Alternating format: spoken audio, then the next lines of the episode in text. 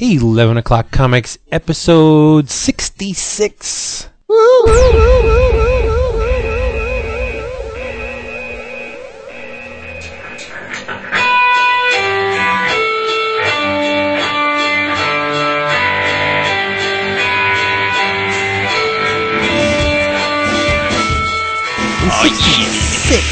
another 6 after this to make we're Mr. Wood spiking the meters. We need another 6 to make it like real episode 666. When you go see Slayer next week, that'll be Slayer. We're gonna be on the side of the stage too, in the box. So if Marilyn sweats, I'm gonna get some on. It's gonna be awesome. Ew. Lick your lips. Ew. Hello, people. It's 11 O'Clock Comics. I am Vince B, and I think I have a piece of corn stuck in my tooth, but that's okay. Your one tooth? My tooth. Your tooth. I'm Christopher Naisman, and I'm surrounded by books and alcohol. Wow. It's true. I'm David Price. Prickly David Price. What? And I am Jericho Drum. No, you're not, and you're not going to be drawn by Lionel Francis. You either, I don't think. Hills, yes. You are, what's your name? Jason Wood, back in the house again. What's that? And since you're talking about Marvel solicitations for the Brother Voodoo series, what is this shit with X-Force? Can they not just produce an X-Force comic? They have to cross it over with some other series? Yeah. Have you not been reading comics for the last 25 years? But no, I just want to read X-Force. I don't want to read New Mutants. I mean, I'll probably enjoy it, yeah. But I don't want to have to buy something else. I'm whining. Yeah. I'm sorry. I'm getting a little whining. Let's talk about already. I know. Right off the start, damn. I'm not a whiner yet. We're already whining. And Dr. Voodoo, Sorcerer Supreme, baby. As usual, hey, this episode is sponsored by DCBS, Discount Comic Book Service. Stop. Quit it, cut it out, paying retail prices for your comic books. You don't have to. For more realistic, consumer-friendly, in the zone, doing the thing with my hands, comics pricing, go to dcbservice.com. They are awesome. They have fantastic discounts, 35, 45, 50, up to 75% off for your comics and assorted previews material. Anything that's in there, you can get it through them. They pack the books magnificently. They stack them with love, gingerly even, and they wrap them in magazine bags and tape them horizontally and vertically. Pack the box with this alien foam injection system so your books will not move in transit. It's awesome. That's money right there. DCBService.com. Check them out. They are the best. They're good people. So we're a little out of sorts tonight because it's actually not Wednesday. See, we're tricking you. Peek behind the curtain. Woo. It's Tuesday, but that's okay. It's my fault. But Wednesday Comics still kicked ass. It did. Yes, Wednesday Comics was still awesome. 3 for 3, baby. I'm telling you right now. Chris, impeccable. A.K.A. the spanner in the works. But that's okay. We love him. He does impeccable. Yes, you're the spanner in the works this episode. Yes. It's all my fault, but it's all for a good reason. So right. I'm going to go out and have fun Wednesday. So we'll be glad to instead of his usual Wednesday night. you won't be having as much fun as usual, but you'll be having a different kind of fun. Yeah. Exactly. No, actually, most of my Wednesday will be sitting in an airport, waiting for my boy to come in. So there you go.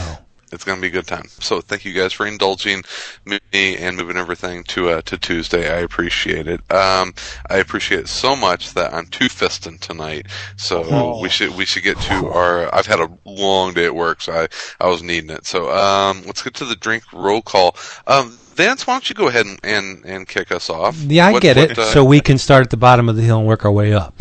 I am drinking just plain old Diet Pepsi. No Max this week. No Max, huh? No, I ran out, so I'm tapping the... Lost on the No Max. Okay. All right, yeah. You're going to be ready to drink a little bit whenever you get to Chicago in a couple weeks? I don't know, we'll see. I'm sure I can fit... let me rephrase the question. Are you ready to drink whenever you get to Chicago in a couple weeks? I'm ready to buy comics. I'm ready to see my buds. So, yeah. And if drinking happens, we'll see what happens when we get there. We'll have fun. You don't got to drink to have fun, do you? No, you don't. It's this scintillating, witty conversation. And Tom is not going to be there, is he? Didn't I read? Tom's not going to be there. So Tom's basically like every other working comic book creator or celebrity. he won't be here. See, that's where I think you're like shitting up a drain pipe. Because, oh, okay, so Frank Cho's nobody. Mike Allred's nobody. Come on, there's a nice list. No, well, let's be honest. Wizard has a nice guest list for a regional show. It's a nice regional show. It's not a national show. And that's okay. It's going to be a nice convention. It has a nice, right. I mean, it's got Mark Miller, it's got Frank Cho. That's not a big Howard Shakin is going to be there. Then after that, it's mostly media guests. Eric Larson, Francesco, Andy Jewett, Dave Wachter, Pat Lloyd. Yeah, he's on the list. Did Larson get added? He's on the list. Really? I'm pretty sure. Okay. Yeah. You know what? Wizard probably called and said they're from Windy City, so he said, sure, sign me up. We'll get worse next year. If them clowns. No, it's, we were talking, you know, to digress a little bit here before the rest of the drink roll call. We were looking at the press releases that Wizard is sending out, and it's all, you know, they've sent out their big press release for the show that, you know, is their biggest guest list ever, and they named off about 25 or 30 people in the guest list, and not one of them was a comic book creator. And that kind of showed me that They're really focusing on the media guests. And they have some awesome media guests. Edward James Olmos, Billy D. Williams, Taylor Dane. Oh, Billy D. Williams will be there. You know, but, I mean, those are all going to... Taylor Dane. Yep. Lou goddamn Ferrigno. Dude, wait. Oh, Taylor Dane? Yeah. Dude, I got one of my dad's best buddies. And, she's Jewish. Yeah, I know. One of my dad's best buddies, and actually he was Jewish, and actually my lawyer who represented me in a lawsuit after an 18-wheeler hit my car was dated Taylor Dane for a while. Ooh, freaking to bed? He hit that. You go. I don't want to. I don't want to talk out of school, but I didn't hear it. If you know what I'm saying. Now wait. Did she have the brown hair or the blonde hair? Mm. Dude, man did the drapes match the curtains? I guess the question is she a true blonde? Yeah. Hello, 11 o'clock comics. It's Logan from Regina. Guys, I'm still getting roasted about that dumbass comment that I said a while ago. But here's an example of the point that I was trying to get across. I was at my 20-year high school reunion the other day. I had just picked up the trade for I Kill Robots and had it in my bag. Thought it'd be a good thing to maybe read on the plane or if I was waiting around. There was an exchange student that was staying with some friends of mine that came over who was bored silly. I went over and talked to her. I asked her, you know, if she enjoyed comics or anything, and she said, yeah, she thought it was fine. I went over. I gave her my I Kill Robots to read. She came back to me probably about an hour later and handed it back to me, and I asked her what she thought of it. She said she loved it. I gave her the book. That's what I mean by getting a trade book, or if you're buying these comics or these trades or whatever, and they're just sitting on your shelf, that's not the purpose. They're for us to read and enjoy and then to pass on. So if you got some stuff sitting on your desk that you don't like, give it to somebody. Donate it. Give it to a cousin. Give it to a nephew. Give it to a niece. Give it to the neighbor kid. Pass that stuff along, because maybe they'll see something in it that they like, then they'll get passionate about this. And the more people that get passionate about this great industry and the stories and the artwork that we all enjoy, that's going to feed the fire, and it's just going to get bigger and bigger and better. Comics aren't designed to sit in our boxes. They're not designed to just sit on a shelf unopened and unappreciated. No book is meant to do that. It's supposed to be handed out, passed around. That's what I meant. That's what I was trying to get across. Hopefully this helps out. I guess the bad thing is now my I Kill Giants was in my Regina pile. I'm happy with it because it got passed on, and I'm going to go buy another one. we didn't have this discussion. He's not my contemporary. He's my dad's contemporary. So what do I do? Do I in the show notes? Do I put Taylor Dane down? Do I not put Taylor Dane? But anyway, back to where I was. It really seems like Wizard is making this more of a pop culture, sci-fi, and fantasy convention, which I think is very smart on their part. C2E2 is going to have an amazing show in April. They're doing everything right. They, just for like a point of reference, like a week after Wizard announced Taylor Dane, C2E2 announced Jeff Smith. I mean, that shows you the direction that the shows are going. And that's fine. I think that Chicago and the Midwest needs a Dragon Con-like sci-fi and fantasy convention. I think it's a great market. They're going to have a lot of people there. And they're just going the media guest route. And like even at Dragon Con, they always have comic book creators there. It's just not the main focus of the show. So I think if that is the direction that they go, I think that's probably a smart way. But there's no question that C2E2 is going to be the premier comic book convention in the Chicago land. Basically, it's going to be a national convention, and Wizard's going to be a regional convention, and then Windy City is just a nice little niche convention there in the middle. I was going to say, you mean C2E2 is going to be the second best convention in Chicago this year? I think that C2E2 is, speaking realistically, they're going to be a national destination convention. The vibe for Windy City is something completely different. We want it to be an intimate and really fun, be able to spend a lot of time with the creators. It's just a completely different vibe. For people out in San Francisco, we want Windy City to be like the SPX is to WonderCon. But, as with life, a convention is what you make it. So you can go there and expect a certain thing and just camaraderie with your buds, and, you'll have a good time. And that's what I'm expecting, just to hang out with people I know and respect. Well, not all of them, but... So... What are you drinking in this prolonged drink roll call? Seriously. Well, you guys, I'm sure remember the story of the Dom Mimosas, because I know Chris was mortified at the time. Yeah. That's going back. And it's back in the day, right? Continuity, baby. And the Dom was a gift from a buddy of mine as a housewarming gift. Well, I hadn't seen that buddy until this past weekend, and I had a little poker night / pool party at my crib on Saturday. And he rolled in, and so he brought tidings, and so I'm drinking one of his tidings, which is I have a glass here of Johnny Walker Gold, which isn't half bad. I'm not, it's not usually my cup of tea, as I've mentioned, but it's in honor of his bringing it. I'm giving a little sippy sip, and it's pretty good sipping stuff, I have to say. So there's red, black, and blue. Where does gold fit in there? Gold is 18-year age, so it's under blue. Blue is 25-year. Okay, so it would be red, black, gold, then blue. Correct. So really nice, like really, really nice scotch, but not at the upper end of the Johnny Walker.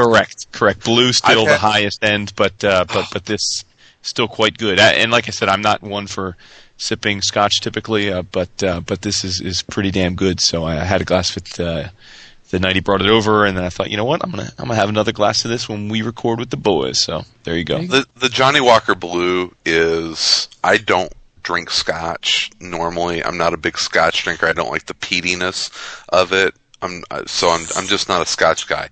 I had some Johnny Walker Blue, and it blew my fucking mind. It was the smoothest whiskey I have ever had. It was blow my mind good. Like X-Lax. Yeah, well, I'd be curious how this stacks up, because I've never had blue, so I can't compare it to that. But this is definitely smoother than, I'm not a big fan of traditional Johnny Walker, so put it that way. Yeah, I don't really like scotch, but yeah, the blue was pretty awesome. We had a listener, and darn it, I'm gonna have to go back through the PM. Sorry, listener, I have forgotten your name. I will credit you next week. Knows that obviously I'm a bourbon fan. Yeah, I'm usually drinking bourbon whenever we record. Asked me if I had ever had rye whiskey, and I have had rye whiskey in the past. I like it. It's not one of my favorites. I don't know if have any of you guys ever had rye whiskey? I have, yes. Mm-hmm. How do you like it? I'm not a fan. But again, I'm not a huge whiskey fan. I mean, I drink Irish whiskey just because I acquired a taste of it through just being an alcoholic in college. But I'm not typically a whiskey guy. I picked up, just because I was like, yeah, you know what, bourbon's getting really expensive, so I want to try something different. So I was like, yep, you know what, rye whiskey, it's still a kickin' American whiskey. I can do that. It's got some, you know, it's got some balls to it. So, you know, I'll give it a try. So I picked up some Templeton rye. It is, it's a small batch whiskey, and it is, I'm going to try and see where it is distilled. Oh, Templeton, Iowa. Ooh. It is a 80 proof rye whiskey. I like it. It is rye has it's similar to bourbon, but it has a much more peppery taste to it. It's a little bit hotter on the palate, and there's almost like a peppery taste to it. But I'm having a little Templeton rye small batch on ice, and because I had such a long day, I'm chasing it with a Pacifico beer with a lime in it. Love Pacifico. And to counter your Dom mimosas, I'm drinking Mad Dog margaritas. David? Really, the only dark beer I like, Negra Modelo. Ooh, another beer I like very much. Fit in well in my neighborhood. Reba, Reba! And fire off some fireworks and... Getting a low rider and take off. Mm-hmm. A lot of Tecate in my neighborhood. So, Chris, I shouldn't wear my colors when I come to stay at your place in it? I would highly suggest not doing that. All right. Yeah. Yeah, all that pink in one spot, you know. It's going to stick out. Sapphire, baby. Ours is a... Did I ever tell you guys this story? I'm a stupid white man. I don't know if you had picked up on this over the last year and a half or so. No. I'm out walking the dogs one day, and I noticed like three different instances of guys walking around with Royals hats, like Kansas City Royals hats. Mm-hmm. And you know, we live in Chicago, and the American League team here is the White Sox, and then you got the Cubs on the north side. I live northwest side, but the White Sox are very popular with the Latino population here in Chicago, and you know, Latino manager and all that. So, you know, I figured that most of and I live in a very Latino neighborhood, so I figured that most of the Latinos that live here would be White Sox fans. So I walk in and I'm like, Marta, it's the craziest thing. Did you know there's a bunch of Kansas City Royals fans around here? She just looked at me. She's like, you fucking dumbass. That's the gang in this neighborhood. So yeah, it's the gang in our neighborhood is the something something something Royals. So you can actually look it up on ChicagoGangs.com. Huh, great. So are we having an armed escort all weekend? You will love my neighborhood. Great, yeah, great food. We'll have a good... You know what? I've never had problems in this neighborhood. But, you know, that's just part of living in the city, is that, you know, each neighborhood kind of has a little bit of a gang presence. But, yeah, it's never that big of a deal around here. So, all right. Well, let's talk about some comics publishing neighborhoods. Yeah, how about that for a segue? Oh, let's make it happen. That was terrible, Vince. I'm sorry. Don't all jump. Well, first, who's got something to talk about? Something that can I go? May I go? Pretty please. It's something we can't go with. Have you guys read The Nobody yet? No, because I thought that you... Yeah. You know why I didn't read it? For that exact reason. I knew if I read it, I'd have to talk about it, and I figured that David and Vince weren't getting it until the end of the month, so I figured I'd hold off. Yeah. Okay, well, we will hold off, and I want to talk about it as a group, because Jeff is one of our favorite people, and he's been a past guest on the show. Yeah. And it's just, he is amazing. But I sat down, I finally found, a couple hours this weekend to really sit down, quiet room, you know, wife out of the house, and sit down and really read The Nobody. And it was absolutely fantastic. I absolutely loved it. There was some nice twists in it. The artwork was superb, as you already know, if you've flipped through it. But just a really well-crafted story. So, Jeff, I know that you're listening, because Jeff does listen into the show. Thank you so much, because this book was fantastic. And anybody else out there that hasn't picked up The Nobody, it's from Vertigo Press by Jeff Lemire. Go pick it up. It's a really good read. So there, I kicked us off, but you guys need to read it so we can talk about it as a group. Okay, while we're on the subject of friends of the show and producers of very good art, I was going through a bunch of boxes the other day. What I was looking for, I can't say. I like to do that every once in a while. I just go through the boxes and see something maybe that catches my eye, and I'll read it. I stumbled upon a book by someone we know, and I had completely forgotten that this man worked on this series. It's from Oni, called The Blair Witch Chronicles. Remember the Blair Witch Project film? Oh, sure. It was a tie-in after the initial Blair Witch comic. They put out a Chronicles to further cash in on it, but not necessarily further the story, just to cash in. No, but yeah, they fleshed out more parts of the story and backstory. But I forget what issue it is. Do you know who did a story for the Blair Witch Chronicles? And I'll tell you, this boy has had chops apparently from day one, because the art is magnificent. Give us a clue. Tom Fowler. There you go. Tom Fowler. You got it. It's in black and white. It is fantastic. I mean, it's not as cultivated as the mysterious, the unfathomable style. It's not as loose, or you don't get the hint of Jack Davis like you do from Mysterious, but man, it's really, really solid. And I pulled them out, put them on my stack, and I'm going to dive in. That is great. I can't wait for the addition to my comics room. Well, because of your addition, I got in touch with Tom that day and said, dude, you're going to hook up brother up.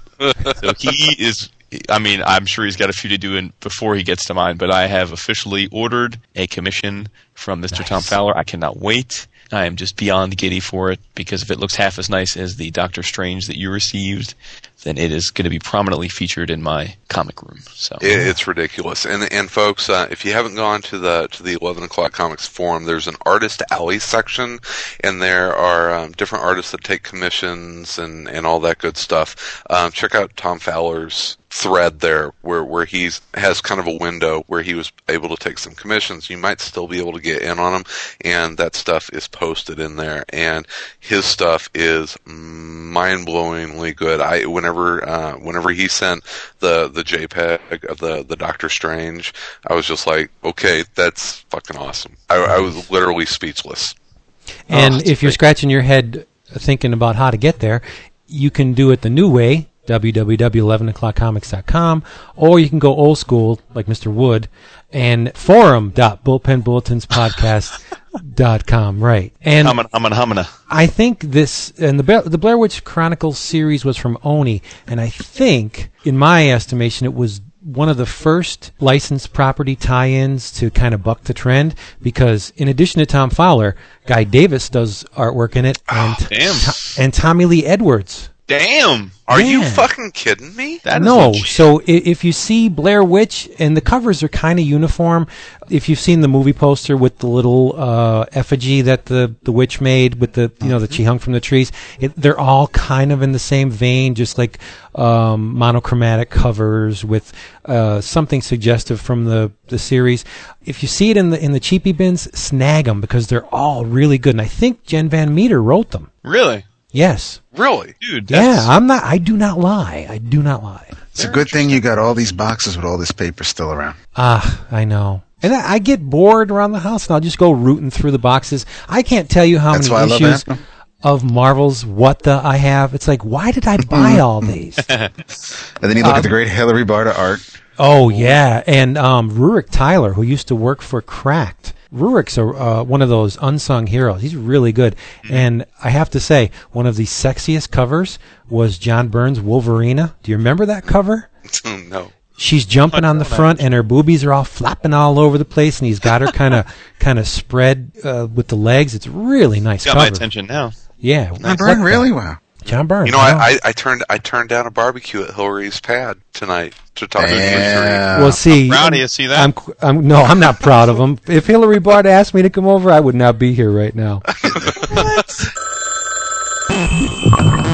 Regina, it makes me happy. I said, Regina, we feel all fine. Say, Regina, when the doors are open. And say, Regina, when it's closing time.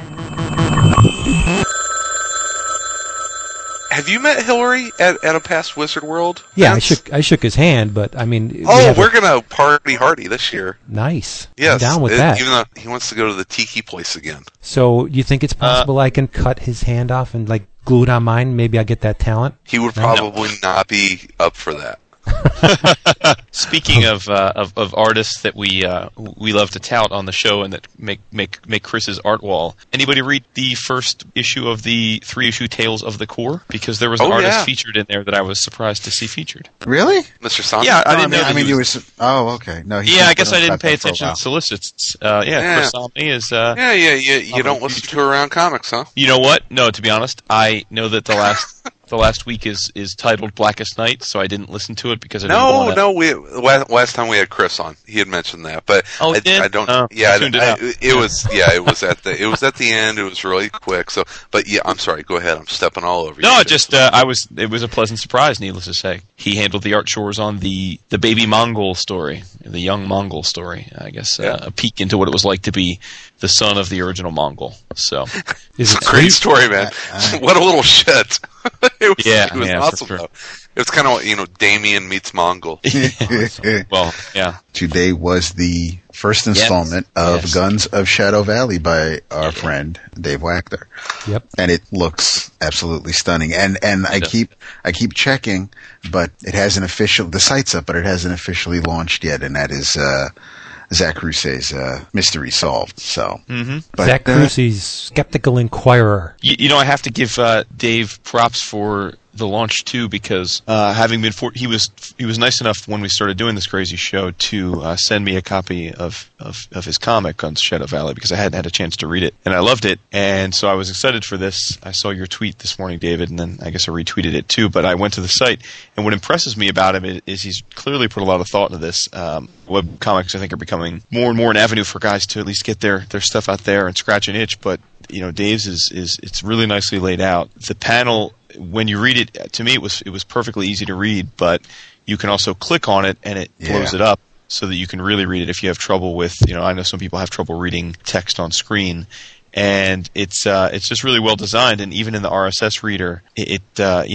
little blurb that sort of talks about, the particular scene and stuff. So I just thought it was a really well put together product, and I certainly hope this blows up for him, because he's got crazy chops, and I know that watching his stuff just from him posting commissions and work over the years, I mean, he has gone from being a guy that was a good illustrator to being a really, really skilled cartoonist in the last few years. Dave is really close to having one of those, like Oni, IDW, Dynamite, Dark Horse. I think he's really close to getting one of those books and then really propelling. And he has come so far in the 4 years I've known him as not just an illustrator but a comic book artist. I think he really I think he loves the medium so much. I think he's the guy that if he keeps at it for another couple of years, he's really just on the verge of doing some outstanding work that people, I think, are really going to start to take notice. And this Guns of Shadow Valley, I think, is the first really big step. His scar tissue stuff, it went from very, very entry level for him. I think he was really just kind of coming into his own. The difference between the first issue of that and the last issue was light years. But the stuff that he's doing on Shadow Valley is like, wow, why isn't this guy getting mainstream or close to mainstream work? He's really close, and I think Dave has gotten real close to breaking through. So, hopefully here in the next year or so, someone, an editor, will take notice of him, and we'll see Dave Wachter on Wachter. Sorry, Dave. We'll see Dave Wachter on more of a mainstream or near mainstream book. He's got awesome chops. Maybe it's a conspiracy. He would say it's a conspiracy. No, I would say it was a conspiracy. He would say it's a conspiracy. You would say that the conspiracy is not deep enough and that you need to dig more, Dave. But I can argue with that man in circles for fucking hours. Oh, hey, Hilary Barta, this will make you jealous, Vince. I'm doing this just to stick a knife in you. I do have Hilary working on a commission for me. By end of summer or so, guess what I got him working on? Could be so many different things. Hellboy Jr. The Creeper. Ah, you suck. That's nice. Hey, wait. Speaking of Hellboy Jr. real quick, you just reminded me of something. Thank you, Vince. A few weeks ago, our buddy Matt Burden, a.k.a. Templar, a.k.a. Voicemail Lever Extraordinaire, was kind enough AKA to... Abandoner. Never mind. Oh, snap. No. We're giving him love.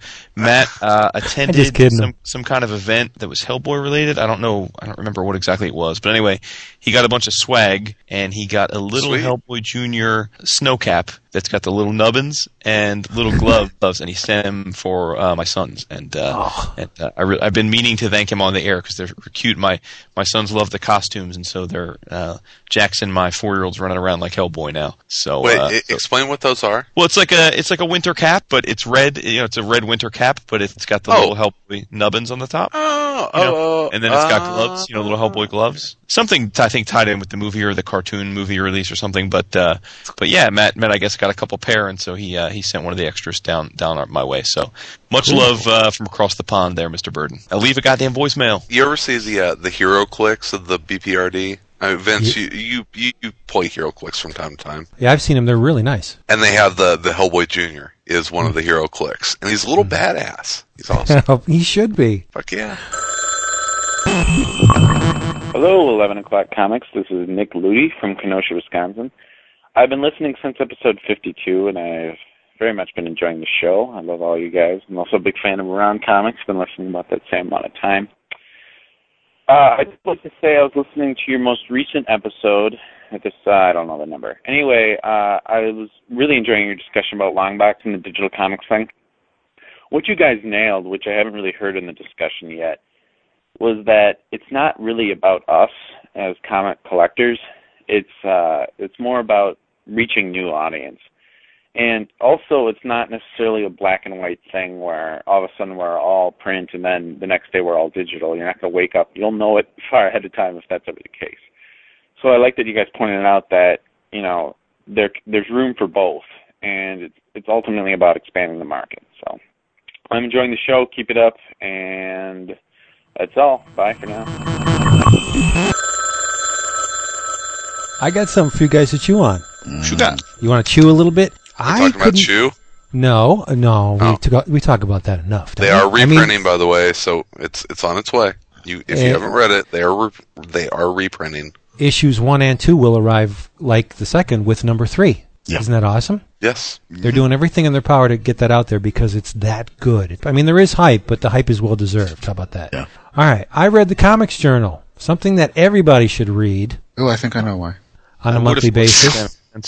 It's worth every penny. I read issue 296. I could not get my nose out of this thing. It's 208 pages for $11.99, but as David would remind you, you're not going to pay that if you get it through DCBS, right, David? Yeah. But if the price goes up, your discount decreases. So it depends on if it's worth it to you. This is their best of 2008 issue, which is the least interesting thing about this magazine. Did it just come out? No, it came out in February 2009. They're about they're 2 or 3 issues past this. But I picked this up just because of one interview. But before I get into that, I want to tell you something about this. There is a section on Finnish comics from Finland. And you know how much I love that stuff. There are a number of artists, including Marko Turunen, who I talked about, I think, about 15 episodes back. He did the Supernormal collection. The guy's really sharp. He reminds me of David Yurkovich. Have you ever seen or read Death by Chocolate? No? That's a Top Shelf comic. The movie, you mean? It's a Top Shelf comic. Not originally a Top Shelf comic, but I think Top Shelf's publishing it now. Let me turn around. I think I got it here. Hold on. It's great stuff. And a number of artists from the Stripburger anthology, that Finnish anthology that I talked about before, Glomp, they are represented in this. There are reviews of Bill Maudlin's Willie and Joe, the World War II years, which I have to get. They review Jack Kirby's OMAC collection from DC, Azzarello and Bermejo's Joker graphic novel. So you get a nice cross-section of somewhat mainstream comics and the indie stuff. There's an article by R.C. Harvey, the writer of Meanwhile, that massive biography on Milton Caniff, on why 2008 was a very good year. On who? Milton Caniff. Caniff. Why do you say Caniff? Is that how it's pronounced? That's how it's pronounced. That's said, yeah. Well, I pronounce C-A-N, can.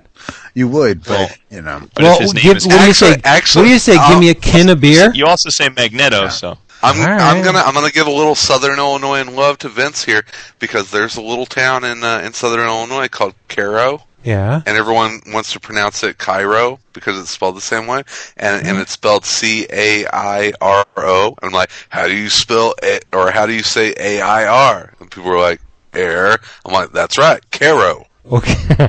But in addition to all that, there are some awesome interviews in here. One with David Hadju, the author of 10-Cent Plague. That rings a bell, right? Mm-hmm. Absolutely.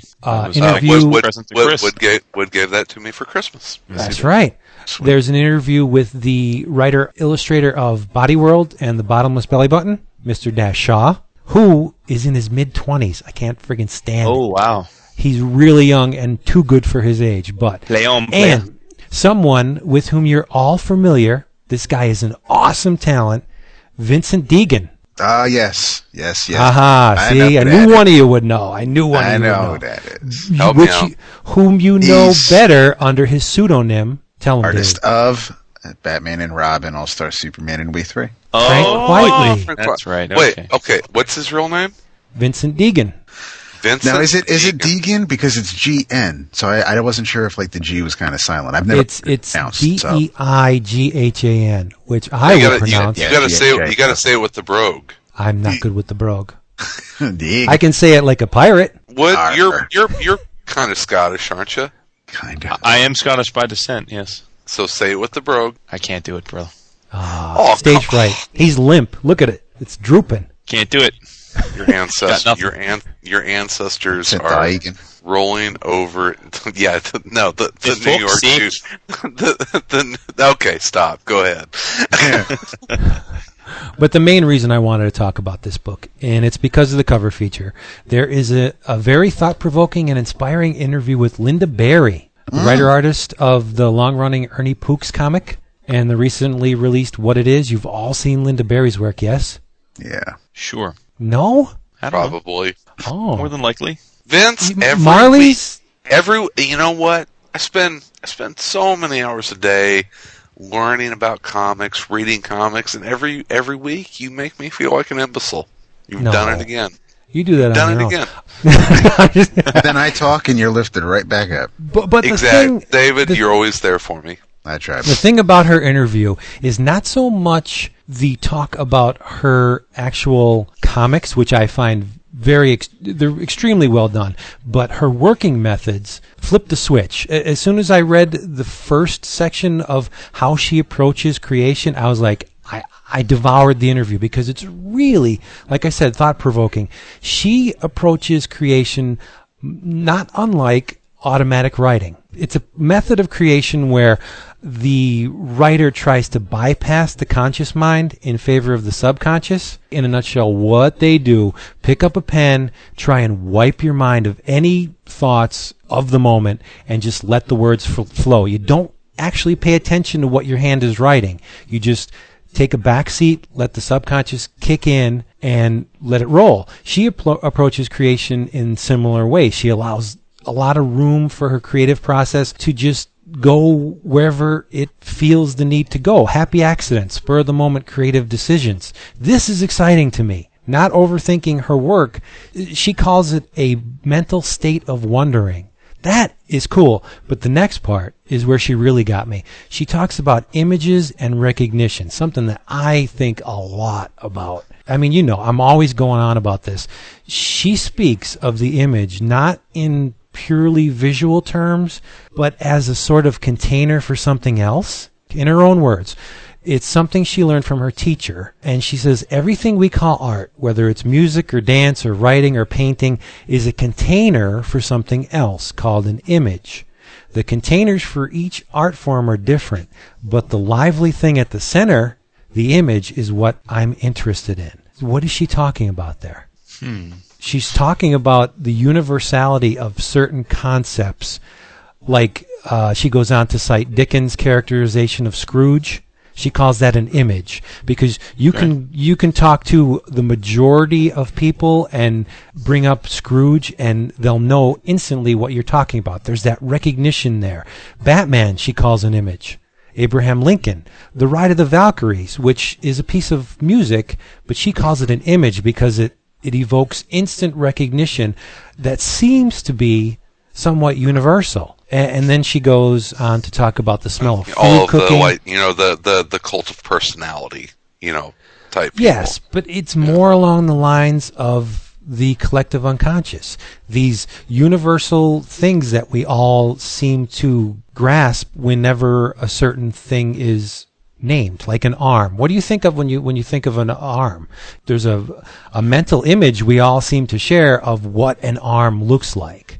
And this triggered something in me that made me think about my favorite kind of artists and their different styles of creation. As you know, I seem to prefer artists that kind of shun, for the most part, that aspect of the shared image recognition in favor of let's just say, unique approach.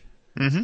Like the most obvious, Kirby and Panther. You could pick two artists that do not draw like any other artist in the business, and I think Kirby and Panther would be pretty much up there, being idiosyncratic as far as the way they approach the art form. It's almost as if comic creation were a physical city and there was one damn road leading to the center of the city. Kirby and Panther said, fuck that shit. I'm not taking that road. I'm going to make my own road. They're trailblazers. And Ditko was another one. Harvey Kurtzman was another one. Why, what is it about their method of creation that attracts me so much? Why do I not like as much a representational mode of creation where I was, again, thinking about it. I don't really like lines that snap to reality. Like Frank Cho's line. Frank Cho has a line that when Frank Cho draws the human form, it's pretty damn close to a universally recognized human form of a woman. His women trigger something in men that's like, damn, that's a hot woman. But it's too representational for me. It's too real. I like more suggestive, more abstract stuff. Why? Why is that? You tell us. Well, I'm just asking you guys, your preferred type of art, why does it strike a chord in you? Do you like more representational work, more reality-based, that actually taps into that collective notion of what the human form looks like, what verisimilitude, that's the word, how about that, where things are reality-based? Do you prefer that, or do you prefer more that the artist will let their personality mix with their style and have this unique approach, like Gabriel Ba? That's a pretty damn unique approach. And, I look at all of it, and it's just like, pornography. You know it whenever you see it. I love so many different artists, and you look at, I have an appreciation for Alex Ross, but I can also look at a Darwin Cook piece and love it maybe even more, and just because of its beautiful simplicity in what he can do with the line. So, I don't know if we want to get into that discussion, but yeah, I love where that goes. You look at, something like Bean World, and I love that this is a medium where like Bean World and Larry Marder and Alex Ross can exist in the same medium because it's so on the other end of the spectrum. The inherent power of these images, I don't think you can overemphasize just how powerful images are. It's a language without words. The pipeline to the brain, you're bypassing language, so it's almost bang, it's instantaneous. That is really cool to me, that you could communicate with somebody and not even speak. That is, I like abstract. I like having your mind fill in some blanks. With me, I think it's more. It depends on. It's like time and place. It depends on. Like I'll check out Frank Cho drawing everything, but I like Frank Cho not because it's. Well, part of it is aside from the curves, but there's weight to it. It feels real. I mean, there could be artists that could draw like Cho, but if it's flat or there is no depth, then I don't care who drew it. There's a dynamism to it, yeah. So I'll read Peter Bagg or Larry Marder or Matt Fiesel or Lethargic Lad. I love Lethargic Lad. But ding ding ding! Thank you for mentioning Matt Fiesel. But if Alex Ross, I like him depending on the project, but mm-hmm. I love Dick Braithwaite, I love Chris Samnee, and you know their styles aren't similar. They could tell the same story probably, but it's you know I wouldn't Phil Hester's art. His pencils are a hell of a lot different than Frank Cho's, but I like them both, and whether they put more on the page than an artist that does a couple of squiggles and but you know it's you know two eyes and a nose and that's all you need to move the story along. It really does depend on the story that's being told. I won't dismiss any art, and I won't say well that sucks or I don't like that.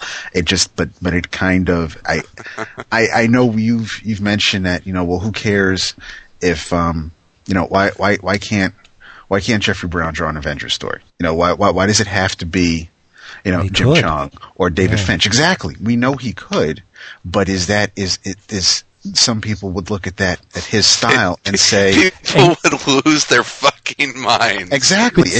I have a theory about that. Go ahead. Because they can't separate themselves, in quotes, from the work. They impart too much of their wants and desires and expectations on the work, and they don't allow the work to speak for itself. You know, here's an interesting one that I read this week, and we were talking a lot about Blackest Night here in the last week or so, and the Alan Moore story that is really being drawn upon with all of the you know the prophecy and the War of Light and Sodom Yacht and all of that. Do you guys remember that story? It's in the Alan Moore stories of the DCU. Mm-hmm. Okay, so you recall that story. Do you know who drew that story? I had a feeling. David. Oh, jeez, I'm being stupid. It wasn't Wrightson. It was it Kaluta? No, someone else that Alan Moore has collaborated with. Is it Gibbons? Gibbons. No. Oh, that's for the man who has everything. Wow, I swore it was. Is that? I don't know. Tell us. It's Kevin O'Neill. Oh, I knew it was in that ballpark, right? Yeah. That's right. Is it from Green Lantern Quarterly? Yeah, I think it Tales. I think it's from an annual. The Core, but it's a Tales of the Core, and it's Abin Sur goes to the this basically an off limits planet to rescue someone who is in a spaceship that has crash landed there, and he meets these indigenous aliens, I guess, that would eventually become part of the Sinestro Corps. It really plays into everything that Johns is doing in the first Sinestro mention Corps of Blackest Night, right? Yeah, and it was basically a throwaway story, really. Right, yeah. Right. Yeah. Yeah, but it's the whole prophecy. It's if you go back and read it, it's the first Sodom Yacht, which if you're reading a Green Lantern Corps is a character in this prophecy. It's amazing, and I'm looking at it, I'm like, I recognize this art. Who the fuck is this? And it's fucking Kevin O'Neill. And I'm just like, what the hell was Kevin O'Neill doing working on Green Lantern? Because I just associate him with League of Extraordinary Gentlemen, and that just defines that series as much as Alan Moore does for me. It's what a perfect marriage of art and written word in League, but to see them work together on Green Lantern, it was just like, holy shit, that's just fucking weird. So it's like, yeah, Jeffrey Brown do Avengers. After reading that, maybe when I'm reading a comic, there's a conversation going on there between the reader and the people that produce the comic, and it's if you try and impart too much of yourself onto the work, it's almost as if you're talking over the people trying to converse with you. Does that make sense? It does. It does. I follow. If someone flops a Jeffrey Brown Avengers on your desk and you look through it, it's like, this is not what Avengers is supposed to look like. This is cartoony and it's indie and it's just not right. It's wrong. It's strange. You're not giving the artwork room to breathe or the narrative. You should just sit back, listen to what this piece of work has to say, and then at the end decide whether or not it was speaking to you. Hi, this is Ken W. from the forum. I'm also one of Templar Matt Burden's friends. I'm just giving you a quick call to congratulate you on what I think is the best comics podcast on the net. Long may you continue. By the way, I think Matt and myself are the only Brits who listen to 11 o'clock. But hey-ho, I guess we better get used to it. And no, I'm not Marlon Brando. Bye for now. Well, I could speak to this directly because, I mean, two artists that we've talked about many times with me. When I first saw Quite Leon New X-Men, I was appalled. Now I love it. Now you listened. But when I saw Allred's X-Force, appalled. I was like, what in the hell is this? This is crap. It doesn't look like, why is it? When did this book go from being, a mutant book into an art house book? And now, as you know, I've come around to Allred. So I guess I could speak to it in the sense that I totally get, because for 25 years I was that way, I want my comics, especially if they're superhero comics, to look like my perception of what a real environment would look like. On the flip side, I do think that there is some level of open-mindedness that can really enhance your comics experience. But I still say there's a fine line, though, because that being said, I have to tell you, whereas I can look at an Allred comic or Quietly comic and really enjoy it now, I don't know that I'd be down for a Jeffrey Brown Avengers book. I mean, I'd have to see it before. I'm not going to say I would rule it out. Yeah, but there are just some artists that they shouldn't work on some books. I don't know. I don't know if I want to see Jeff work on the Avengers. You could flip the switch. I wouldn't want to see Alex Ross do blankets. I mean, sure. It's not. I wouldn't want. So it's. I think different artists are suited for different things. And for me, I still have a comfort zone with the superhero capes and cows stuff, where I've definitely come to appreciate a little bit more of the expressive artists. And I can really see if they're good storytellers now. And I'm okay with a little bit, out of the sort of conventional model, if you will. But at the same point in time, I'm far, far more open-minded with indie books or books where I don't have a long-time association with what a character, quote-unquote, should look like. I will tell you, I would. I have a pretty bitchin' Jeffrey Brown Wolverine comic, though. Yeah, I know he's a real big. I know it's one of his dreams, right? Too. I mean, he's a big Capes and Cows fan, right? I mean, yeah, he did a Wolverine mini comic. Mm-hmm. Yeah, and it's pretty badass. Well, isn't that almost a form of graphic or visual stereotyping that you expect certain things to look a certain way? Yeah, I mean, yes, of course it is. What if the artist does the job? Would you ever know it because you're so preoccupied with the way you think it should look? I mean, again, as you said, it's an entertainment medium, but it's a visual medium. I mean, most people that read comics aren't sitting there thinking about why they like a certain writer, why they like a certain character, why they like a certain art style. They just do. There is a natural predisposition to aesthetics, or a lot of it is natural. I mean, I don't sit there and every day analyze why I think a certain woman I might see on TV or walking down the street I think is really attractive, whereas the woman right next to her I think is not, right? I mean, sometimes, yes, there are the conventional beauty stereotypes that we can, she's, looks this way, she's got big boobs and nice, whatever you want to say. But there are times when, two women with relatively the same proportions, you might find one really attractive, whereas your buddy might not find her attractive at all, and vice versa. And I don't, I don't know that I sit down and analyze that each time. It's somewhat inherent, probably based on past experiences, people I've had good relationships with, people I've had bad relationships with, and whatever. All these things inform you. So, again, I think probably, Vince, it's somewhat simpler and more surface than I think you're getting at for a lot of people, in that for the majority of us, we start off, whether or not we expand our horizons, a lot of us started off, spent a good chunk of our comics reading superhero comics from Marvel and DC. And most of those comics are drawn, especially the guys that are held in high regard and have long careers, they draw relatively realistic styles. And so I think we are almost trained, it's not like we think about it, but we're just trained to think that's what comic books, quote-unquote, should look like. So I think if you're open-minded, you can expand your horizons if something really grabs you, but again, I think you get in a comfort zone, right? So I don't think it's really, I don't know if there's some subliminal reason for it other than just it's the experience that informs your views, But what if you don't allow yourself to experience other things? Oh, I agree. Then you're stuck in a rut. Yeah. Sure, most probably don't, right? I mean, it's just like, again, it's like my dad doesn't like rap. Not because it's anything inherently bad about it, but because he grew up. He has taste. Based on what Wood said, isn't it amazing? Like his progression from not liking Allred and Quietly to, I don't want to say loving them, but at least... I love Quietly for sure. Okay, well, at least accepting them as talented individuals that produce, quote, good work.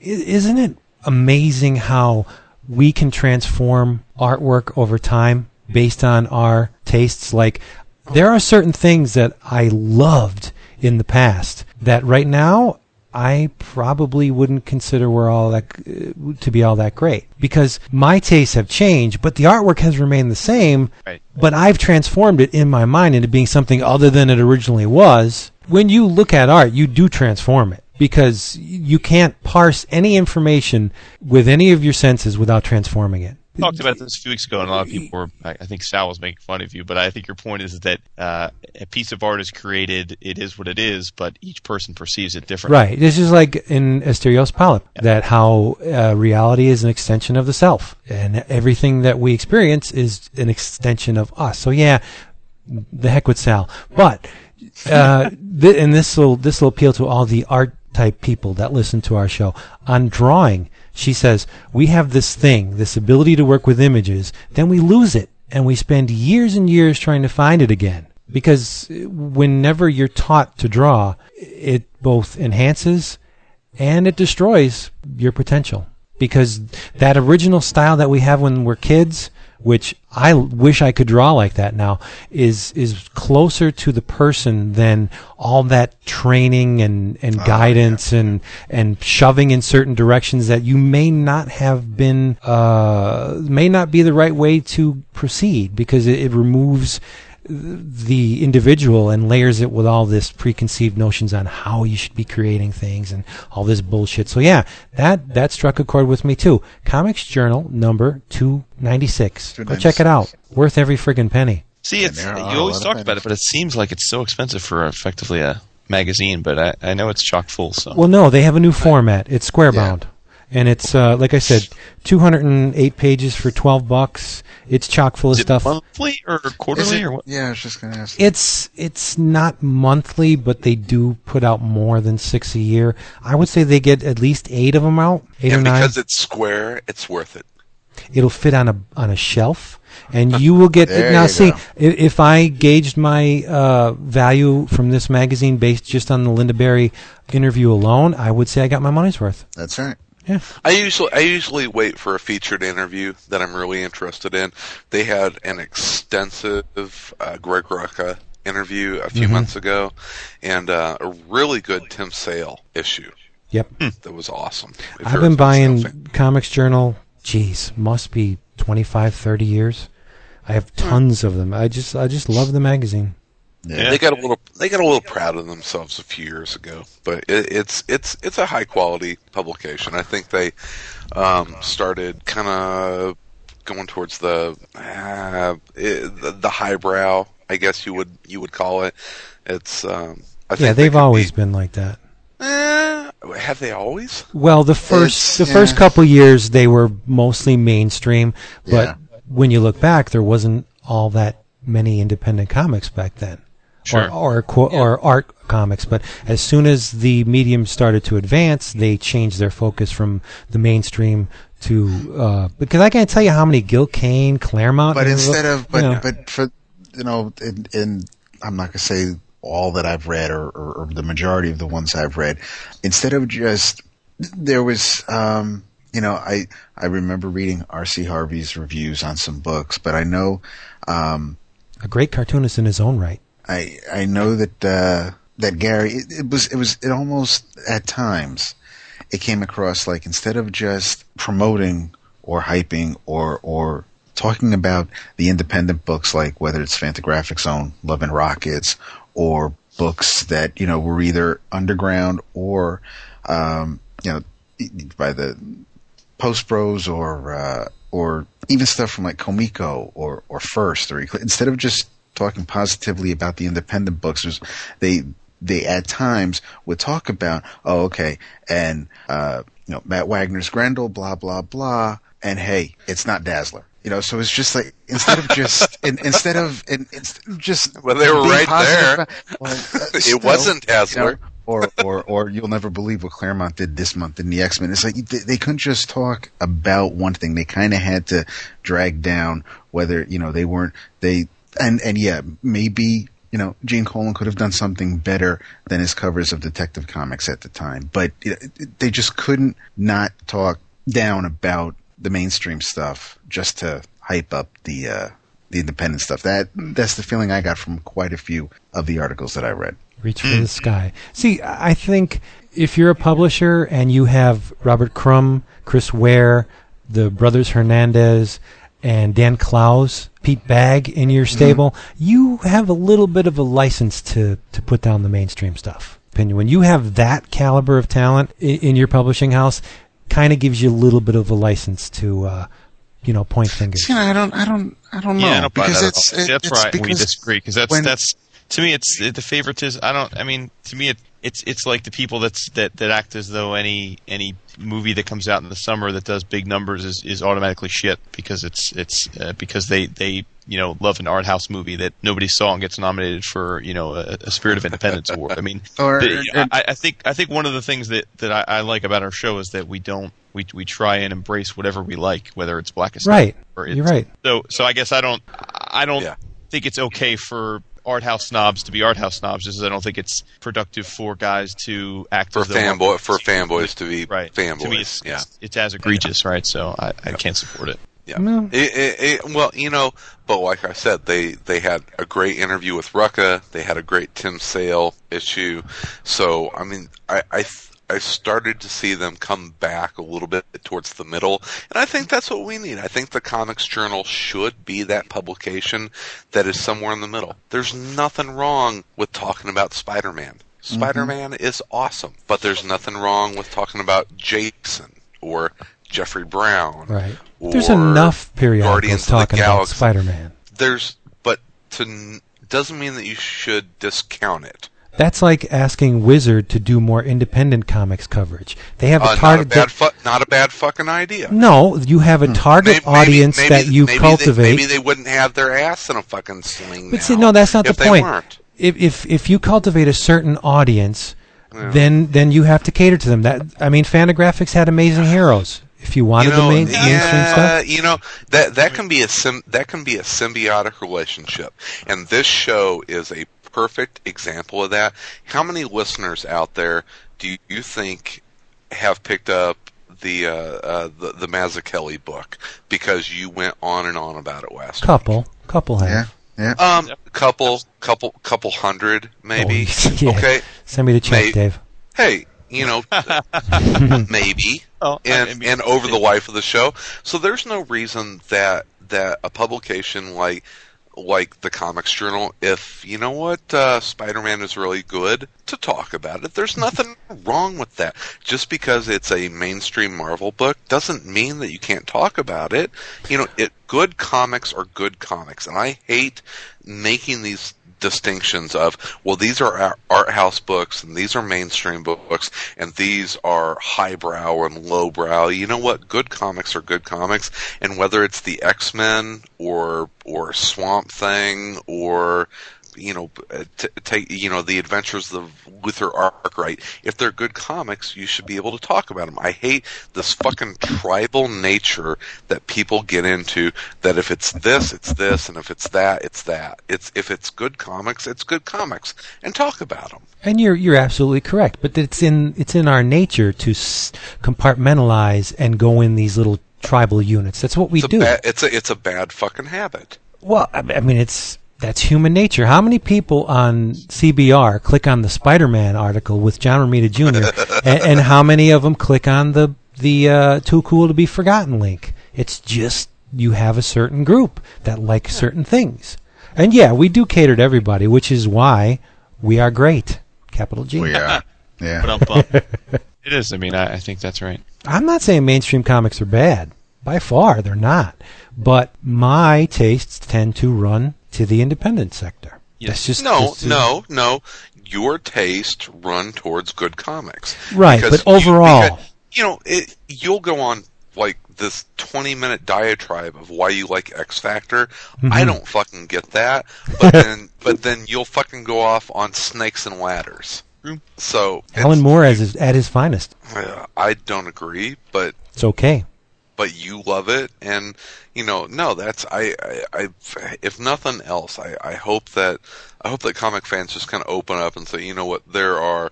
You know, that's what every comic book fan should be trying to push their own envelope.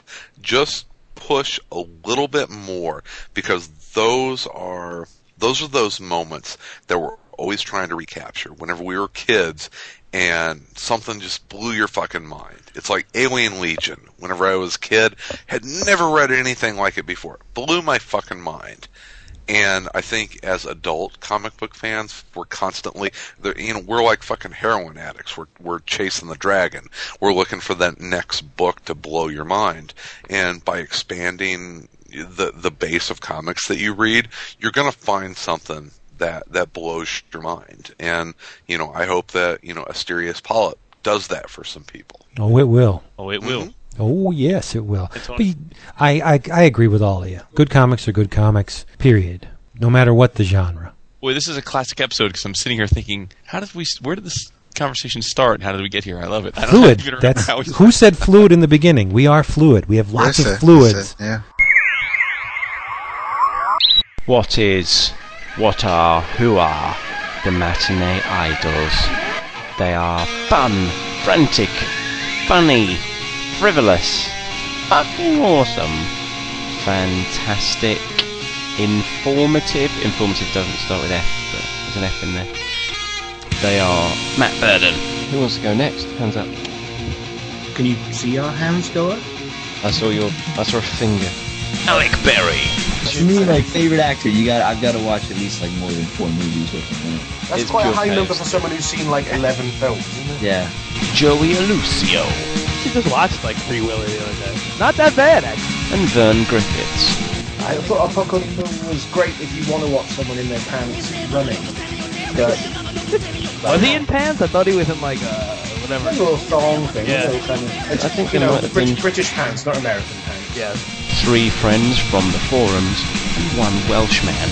Their goal, their mission, the same. To talk movies and educate Alec. Check out the Matinee Idols. And it was because he just figured, you know, free form, because we were going to answer some questions maybe. That's right. Let's do it. Let's do it. Mr. Rude. What, boys? Guess who happens to be the next person queued up from our episode 52 questions thread with a question for us? Daryl. Mr. Jeff Lemire. Wow. Oh, sweet. So here you go. This is Jeff Lemire, creator of The Nobody, Essex County, and the soon-to-be-released Sweet Tooth. Hey, boys.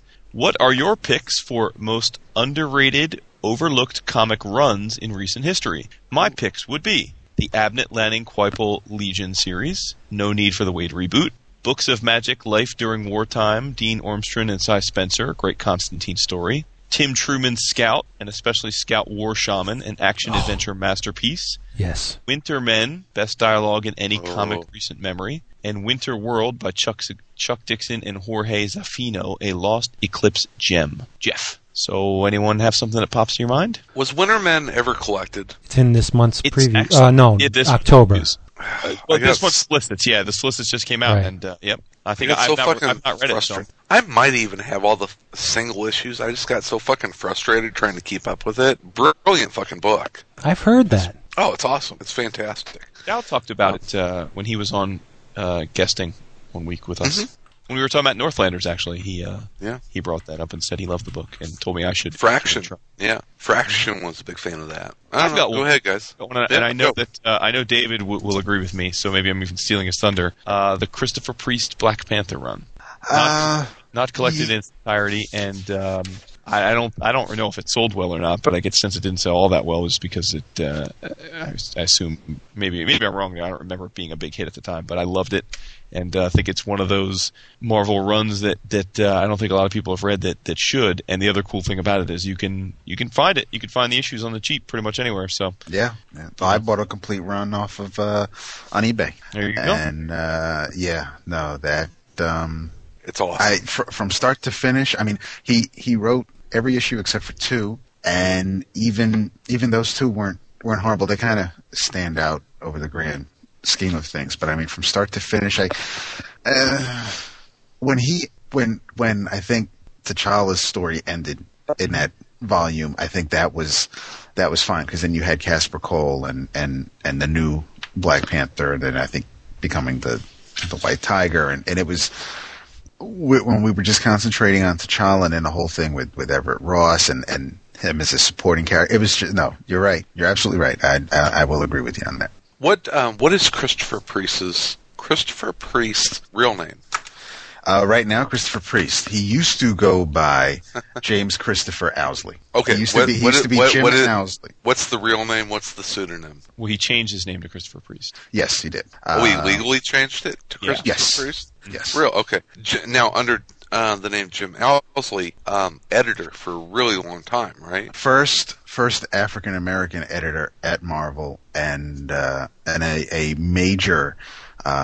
deal was that he was the Spider-Man office editor for a while. Okay. And by all accounts, an amazing editor, incredibly well liked and just very well respected editor at Marvel. Yeah, he would butt heads from time to time. Sometimes with Jim Shooter, but I think once Shooter left, his time was pretty much ending as well, and he did the Ray at DC. He did what was it? Wasn't there like an Extreme Justice League title? There was an offshoot Justice League, and it was it. Because I think who was in Triumph? The Century was the main, or was one of the characters in the book. Captain Atom. Yeah. So he did, and he's also one of the co-founders of Milestone. He's got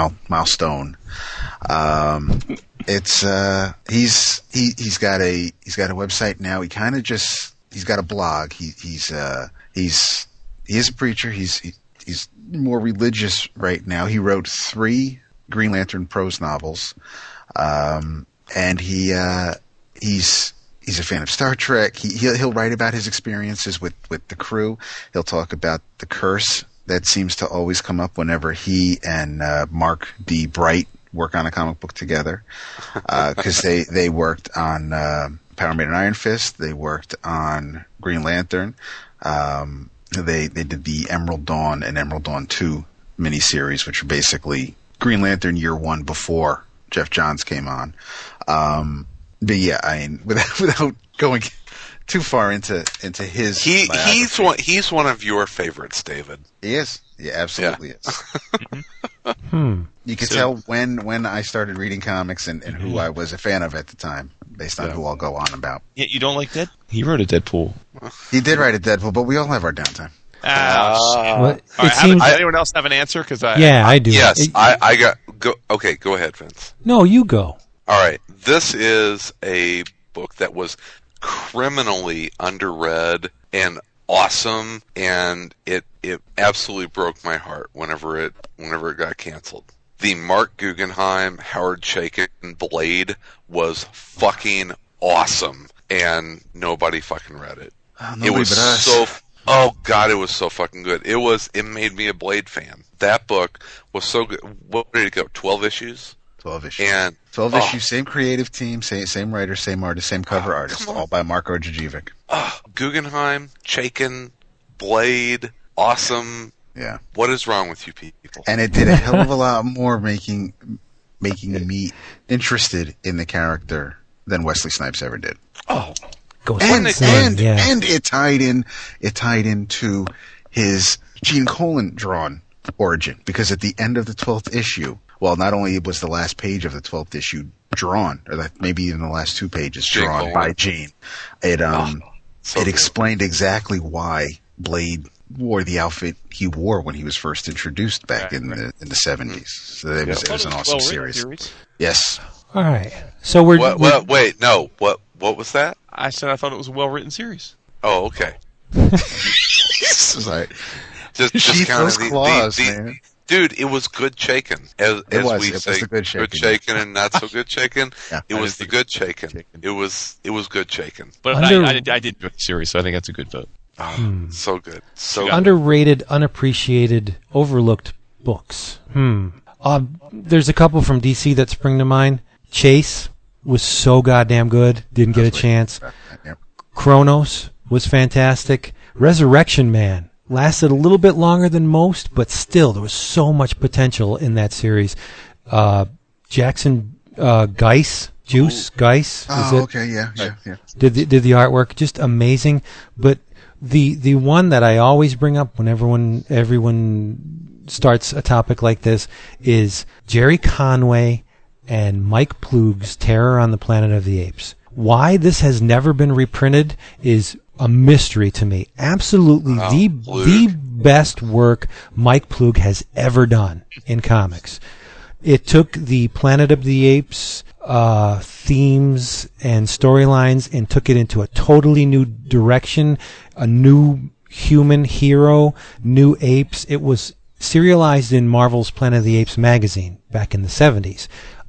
Probably one of my top 10 favorite things Marvel has ever published. Oh. And I have, other than the license rights from, I think it was 20th Century Fox, right? I have no idea why this has never been reprinted. Kind of like ROM. They probably can't get the rights to the damn thing, or would cost too much to get the rights, far outstrip what they would make from it.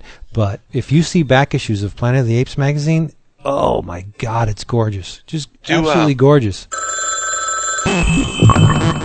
Hello, 11 o'clock forum members and listeners and everybody else. I went to go see Transformers 2 last night, and I can still drive a car, so obviously it's not the end of the world if you see the movie. If you turn your brain off, it's a really fun movie to see, I've got to say. What does this cup say? Oh, Bay Kool-Aid. Yeah, it was a lot of fun. Megan Fox. Oh, Megan Fox. I got a whole row in the theater myself last night. I think probably because I was talking about Megan Fox out loud. Yeah, go figure. Anyway, yeah, go see it if you haven't already seen it. It's not as bad as you'd think. I'll definitely get the Blu-ray movie so I can actually see what I saw last night, because Michael Bay explosions and detail and everything else, it's all over the place. But yeah, it was a lot of fun. It was fun. But don't take the little kids. There's a little much, balls in my mouth jokes here and there. Anyway, yeah, go see it. Equinox, yeah, playing out. And thanks for all the birthday wishes. Take it easy. All bye. I saw someone tweet about this. Sorry to sidetrack you, but ROM original art really expensive? Question mark. I don't think so. No. It would depend on. Well, Ditko did some issues. Sal Buscema did some ictors, but it would. It depends on if Sal has them or if the inkers Akin and Garvey have some, which are real close to Hilary Barta style. You know how much it's out there. That's true too. And would that go back to the artist or would it go to Mattel? But it's just a question of, did they save it? Was it destroyed? Has it already been bought? Has it been it's. Oh, I think someone has it somewhere. It's just that those stupid legal issues again. Right. But ROM lasted 75 issues. Yeah. All of it great, but you'll never. I would really be surprised to see ROM again. No matter how many collections we sign. I know. All right. Who hasn't answered yet? So just to rephrase the question, these are what we feel to be underrated runs that haven't been collected, or just underrated runs? No, he just said what are the underappreciated or underrated runs in modern comics. So I have, I have two, one from Marvel, one from DC, but the third one would be, no one ever talks about Mage, the first series. Anyway, the first one would be speaking of Jim Owsley, the 4-issue Falcon miniseries, with which bittersweet. First issue had pencils by Paul Smith, inks by Vinny fucking Coletta. That is his middle name, you know. The last three issues are penciled by Mark Bright. That's, you know, I think it was either 60. I think it had a 60-cent cover price. You should be able to find all four issues on the cheap. It was it's four issue miniseries, Captain America in the fourth issue and in the third issue. It's Electro. You know, it's in Electro. It's inner city. You know, there's a gang war. I love the Mark Bright artwork, but it's funky little four issue miniseries. It could have it was kind of a pilot. It could have become something ongoing. It didn't for whatever reason. He had like 100 issues with Cap, so relax. 100. Yeah, written by Priest too. So yeah, good times. He also had a Priest written 14, maybe 15 or 16 issue run that they had to end short.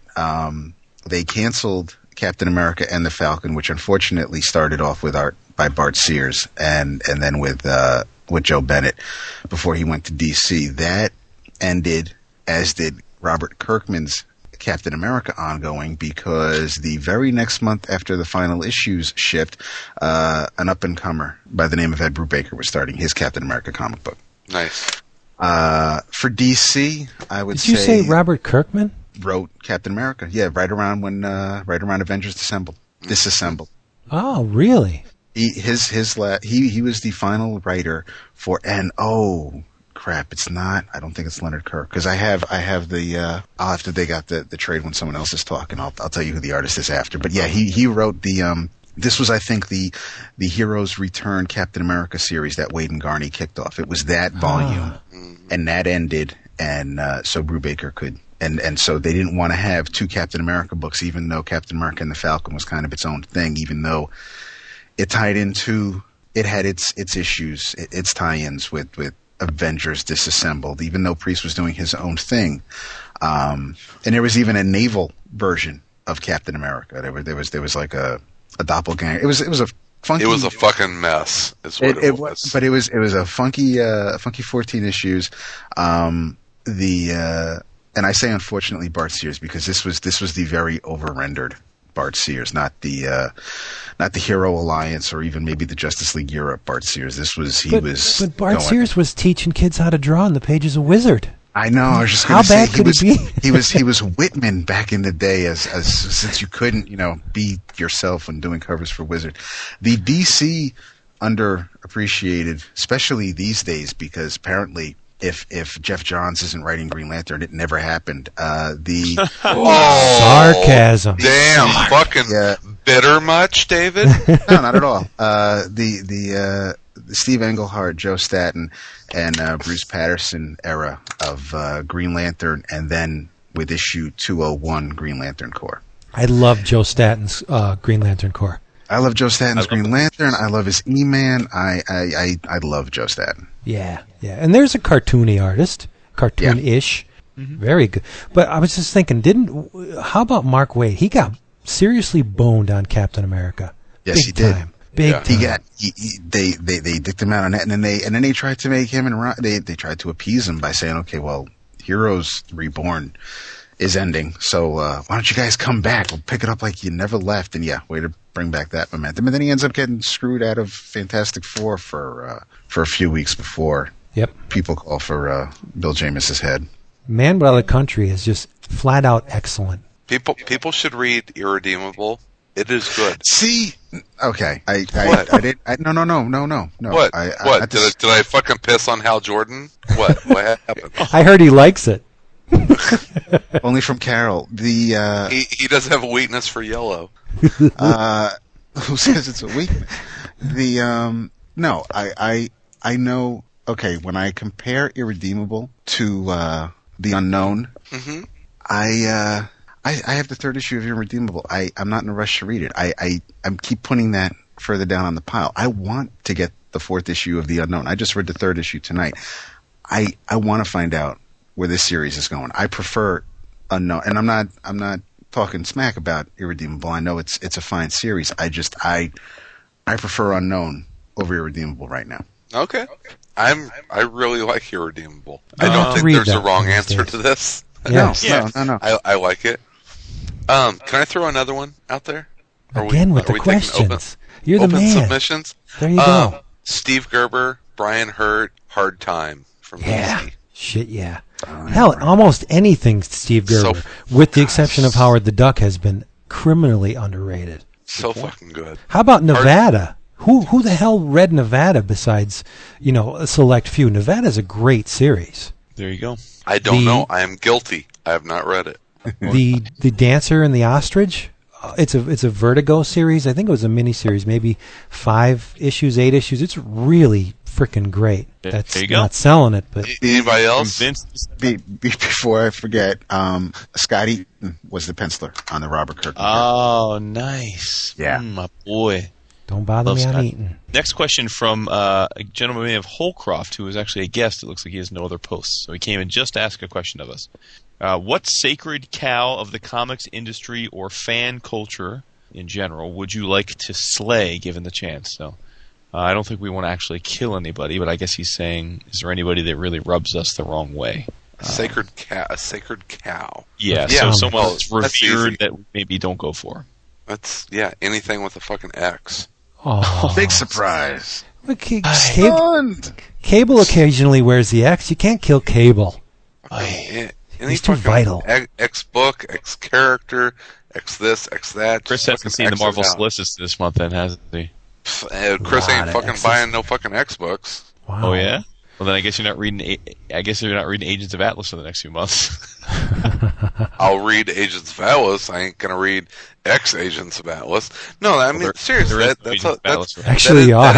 That is the sacred cow of sacred cows in mainstream comics. People have read X books since Byrne Claremont and have been trying to read books as good as those ever since, and they haven't gotten there.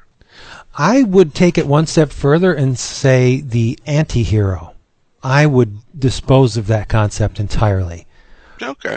That was a period in comics that put a wet blanket over the art form for a lot of years, because for every what? No, I was going to say that's interesting for you to say that. Does that somewhat maybe explain why you're not digging on the Dark Reign at all? Because that's basically. Well, I don't know. It could be right. That's what turned me off Ellis's Thunderbolts was just how nasty they were. And yes, I know they were all villains, but I don't want to read a book about a group of nasty people, per se. Mm-hmm. But for every Wolverine, who is a pretty well fleshed out character, you had a ton. You had Tim Vigil's Grips. I mean, there was a bazillion anti-heroes. Lobo, which I guess you could. Good times and bad. There have been some Punisher. Good Lobos. Punisher.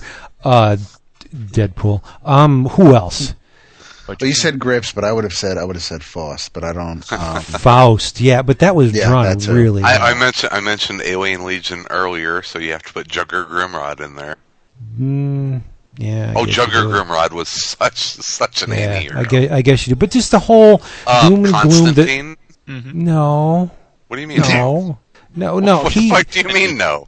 I'm pigeoning Constantine and anti-hero. I'm pigeonholing the spandex-clad superhero. So they have to be wearing fucking tights to be anti-heroes. Yeah, no, they don't. Constantine's just a bastard, but I would not put him in the same category as Ripclaw. Well, okay. Well, you said anti-hero. Well, okay, yeah. Constantine is Jack from cookie cutter.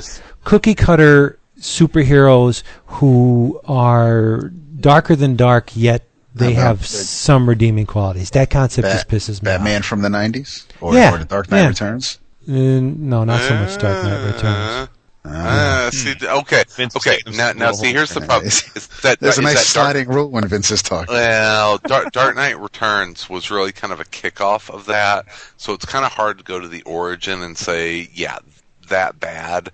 Yeah, I think that Frank Miller did the anti-hero better than anybody did, and 15 years after that, people were still trying to catch up and do what Frank Miller was doing and have it, have any sort of the kind of resonance. So I think I know where Vince is going with the, kind of the Dark Knight Returns-esque anti-hero, more in terms of what it did to the industry than the concept. That really shut down a lot of shit. For a lot of creativity was put on the sidelines in favor of perpetuating this balls out badass hero. Yeah. We've seen it a million times. The shallow surface layer anti-hero as opposed to the, a character like Constantine who is, obviously multi-layered, a lot going on with the character, a lot of different motivation there that makes it very interesting. It's the surface layer anti-hero that I think, I just don't like right it, yeah. there with you. That was way overused for a long time. But I haven't seen that much of it lately. No, it seems thankfully. Wood. Anybody else? What are you going to say? Loeb. Is he a sacred cow? Yeah, I think so, with the amount of comics he sells. Yeah, I don't know. I mean, I think Miller's got a little bit of the sacred cow going on right now. According to Miller, he's seen Kick-Ass, and it's 11 out of 10. Well, I think Mark Miller needs to write something really fucking good here real soon. Now, I have not read Old Man Logan, which I've not heard anything bad about. I've heard nothing but good about Old Man Logan. Must be on mute a lot. You don't like Old Man Logan? He hasn't been feeling it so much. Yeah, exactly. Okay. Come on. That T-Rex is worth the price of admission on its own. I've almost not heard anything bad, but yeah, I think Mark Miller needs to write something really fucking good soon. Hey, 11 o'clock comics. This is Brad from the forums. Just got done listening to episode 63. In response to the question about your big budget movies, come on, guys. Gigantic, 3-hour, traditionally animated, big screen version of Bone would be off the hook. I've always wanted that. None of that CGI crap, even though I love CGI. It wouldn't work with Bone. But get some, classic, traditionally animated Disney artists on that thing, and it would be the most amazing motion picture ever. That's my input. Love the show, guys. Talk to you later. I think we're missing the obvious answer here. The event. Yeah. Well, get rid of it. Even events that are masquerading as something else that really are events, like Dark Reign. Well, see, okay. Now here's the thing: is that I think that Marvel has done away with their events. I don't think that Marvel is doing events anymore. At least it's not just one long storyline. It is a change in the status quo, and I don't think that Marvel is really event-driven anymore. I think they're status quo-driven. It's this is what is going on in our universe. No, Blackest Night? Blackest Night is an event. But I think it's an event how they maybe should be run. It's fairly self-contained. Now they're starting to branch out a little bit more. Whenever I saw, Blackest Night, Wonder Woman, I was like, really? But it seems a little bit more self-contained than Final Crisis was. It's still an event, but yeah, Dark Reign, people seem to be liking it, but it's just a status quo in that. But it is an event. It's by any other name, it's still an event. Yeah, I guess when they don't have a course. Yeah, they don't have a core series of 7 issues that the main storyline. It's just one big damn story, but it's still an event. Yeah. I think anyway. Events aren't going anywhere, guys. I wish they would. That's one of the things that's keeping me away from Blackest Night. I'm not buying all those books. It ain't happening. All right. Well, just I tell you what. Just read the main series. I think you'll be fine. Just reading the miniseries. Well, we'll see. And the first one was fucking awesome. We'll see. It was awesome. Should we do one more, or we want to move on to something else? I don't know. Did you guys read anything interesting this week? I got a little something. Why don't you take it away? So, some time ago, we had our buddy Steve Bryant on as a guest. What was that, a couple months ago, I guess? Yeah. 3 months ago. And he had mentioned at the time a book that he was loosely involved with called Bring Out Your Dead, It Tolls for Thee. And at the time, he had mentioned it in the context of he's listed in the book as the art director, but I think it's mainly because he helped with the layouts. But he's friends with the creators, so this is a book that I had ordered at his behest and kind of had forgotten about until it came in my DCBS box last shipment. And I have to say, it was for an indie book that's self-published. This is a small press book. It's written by James Heffron. He's the publisher as well. It's his own publishing company. It's called Raw Dog Comics. Yeah, Jim Heffron. You know him? Yeah. He's going to be a guest at Windy City. Jim's awesome. Oh, there you go. Have you read this book? Yeah, it's fantastic. Yeah. So this book is it's a horror book, but it's for an indie book to stand out on the shelves. You know, they can only do so much, and I think this passes the look test because I immediately noticed it sitting in my box when it came. It's smaller size. It's like a digest size. I don't have the exact dimensions offhand, but I'd say it's kind of like the size of a greeting card, but it's a landscape. So you read it. It's horizontal, and at its heart, it's a zombie story, and you get that from the cover. So I'm not giving away anything, but it's a really well crafted book.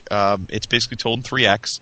The aesthetic of it is fantastic, and I'd like to know how much Steve had to do with this because, as I said, he's listed as the art director.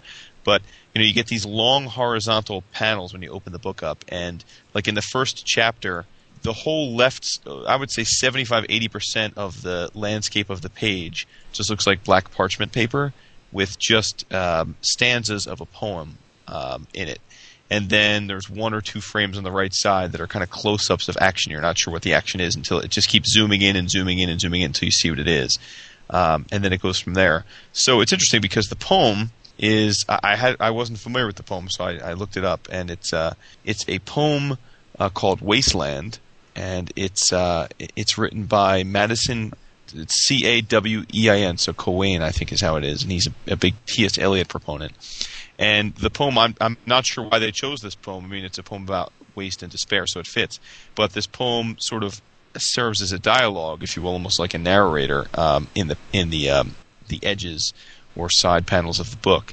And basically, it's a look of a small coastal town that is suffering from the plague in the early 1200s. And because of the plague, basically the ruler of the land has shut off all supply routes to the town, and so the lord of the land is getting freaked out about that because he's not getting any taxes, he's not getting any goods to sell, and so he starts taking more and more aggressive action to end the plague. Which back in the day, you can imagine what that meant. That meant killing an awful lot of people, and as a result, certain things happen which cause these people to. As you might guess, turn into zombies.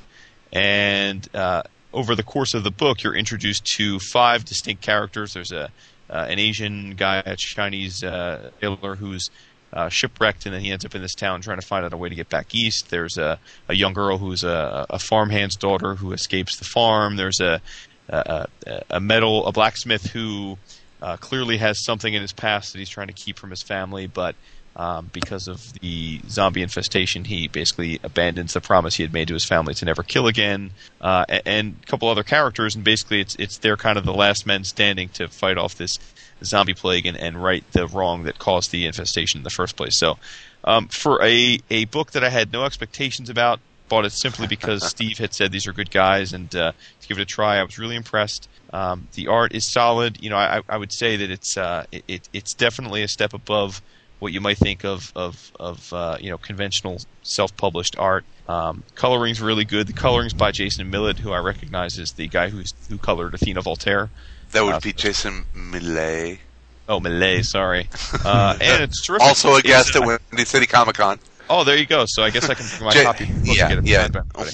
Well, Jason colors Athena Voltaire. He does. He colors Hilary on all the Munden's Bar stuff. At what's the Comics Mix? Comics Mix. Yes, thank you. Jason's awesome. He's a great colorist.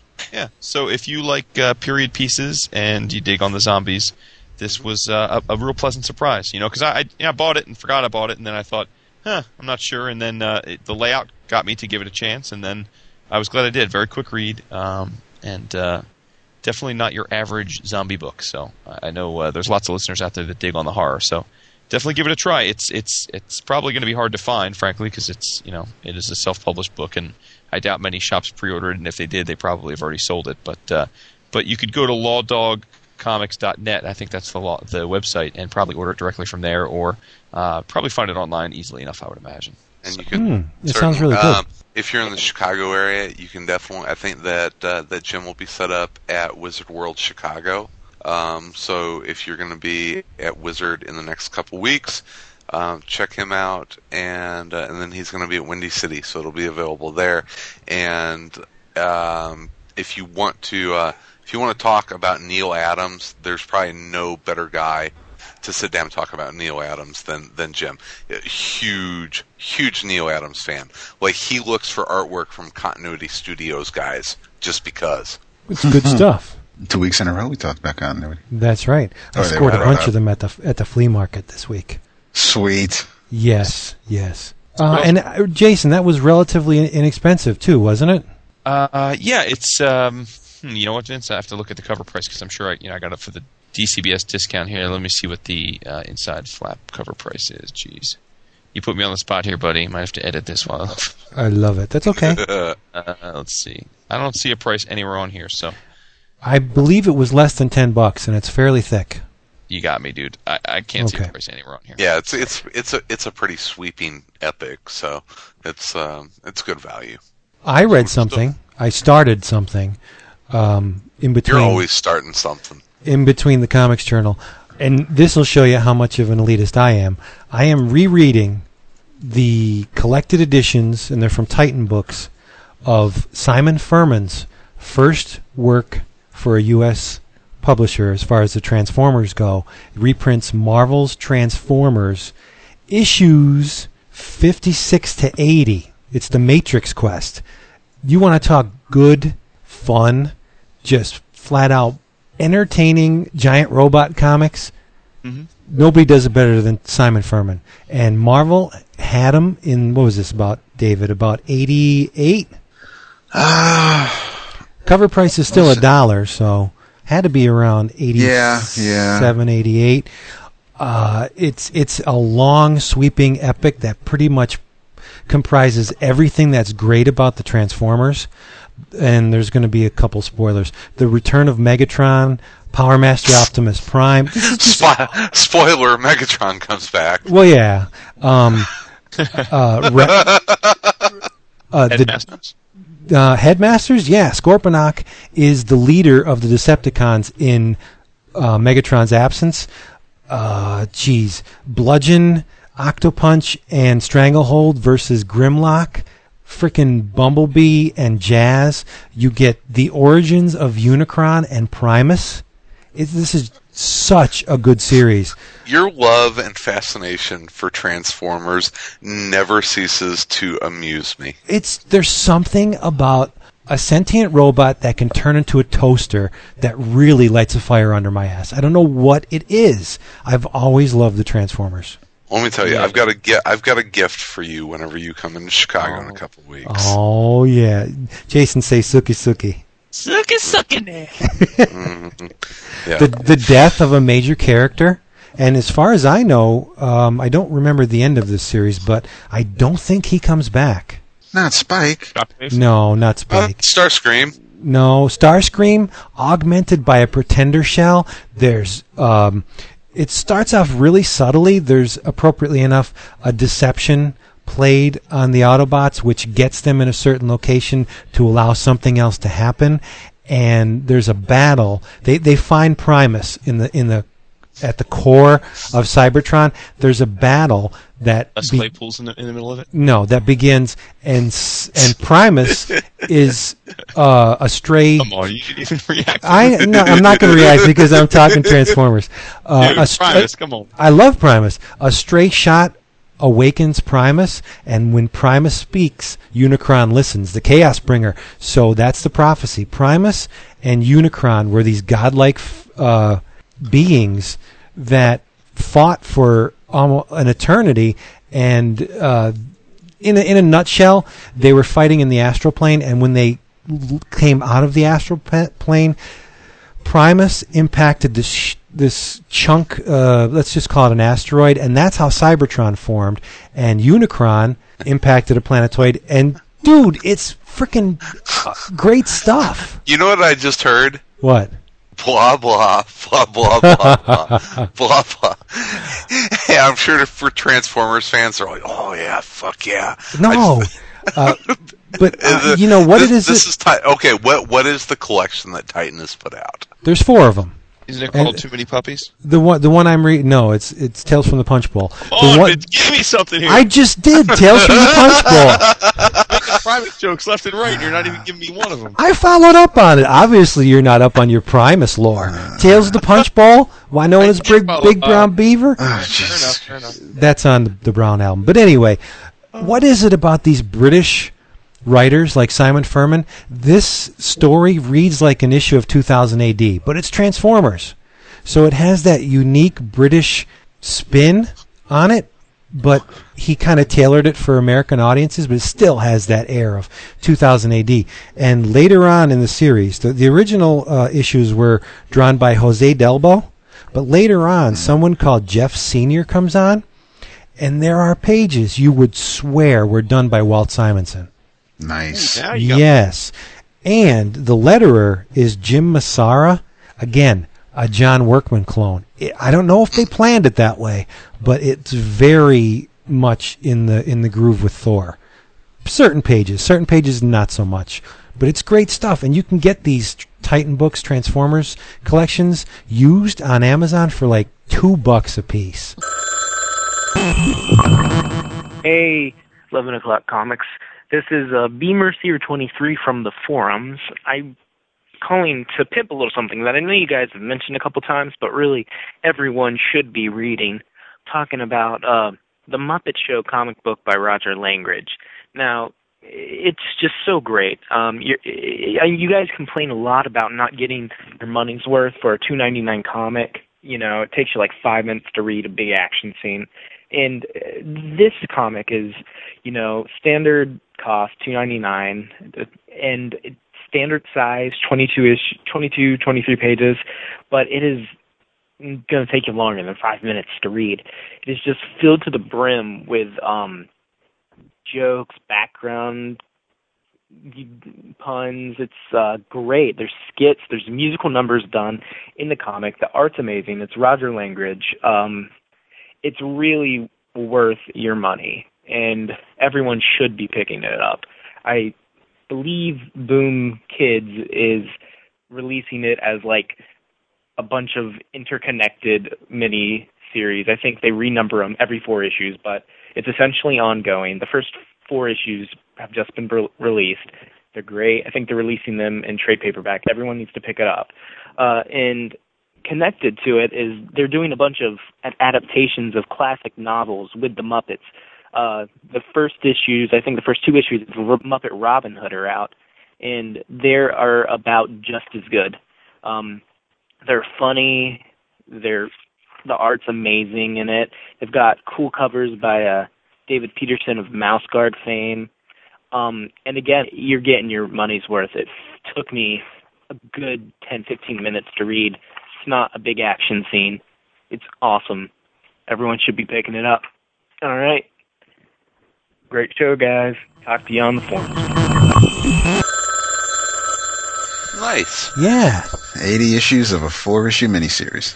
Oh, right. Oh, right. Oh, he just wrecked your group. No. It's called Popularity. It was a 4-issue miniseries. The 5th issue came out, and on the 80th issue, it said issue number 80 of a 4-issue miniseries. Yep. Oh, it did. Yep. And who appeared in the initial 4? What old hat trick did they use on the Marvel readers to get people to buy it? They had a Bill Sienkiewicz cover on the first issue. The writers were Ralph Macchio and Bill Mantlo, and then they put Frank Springer on pencils. Yes, but what character appeared? On the cover? Oh, in the 4 issues of Spider-Man. Yeah. Hey, David, my buddy, he knows.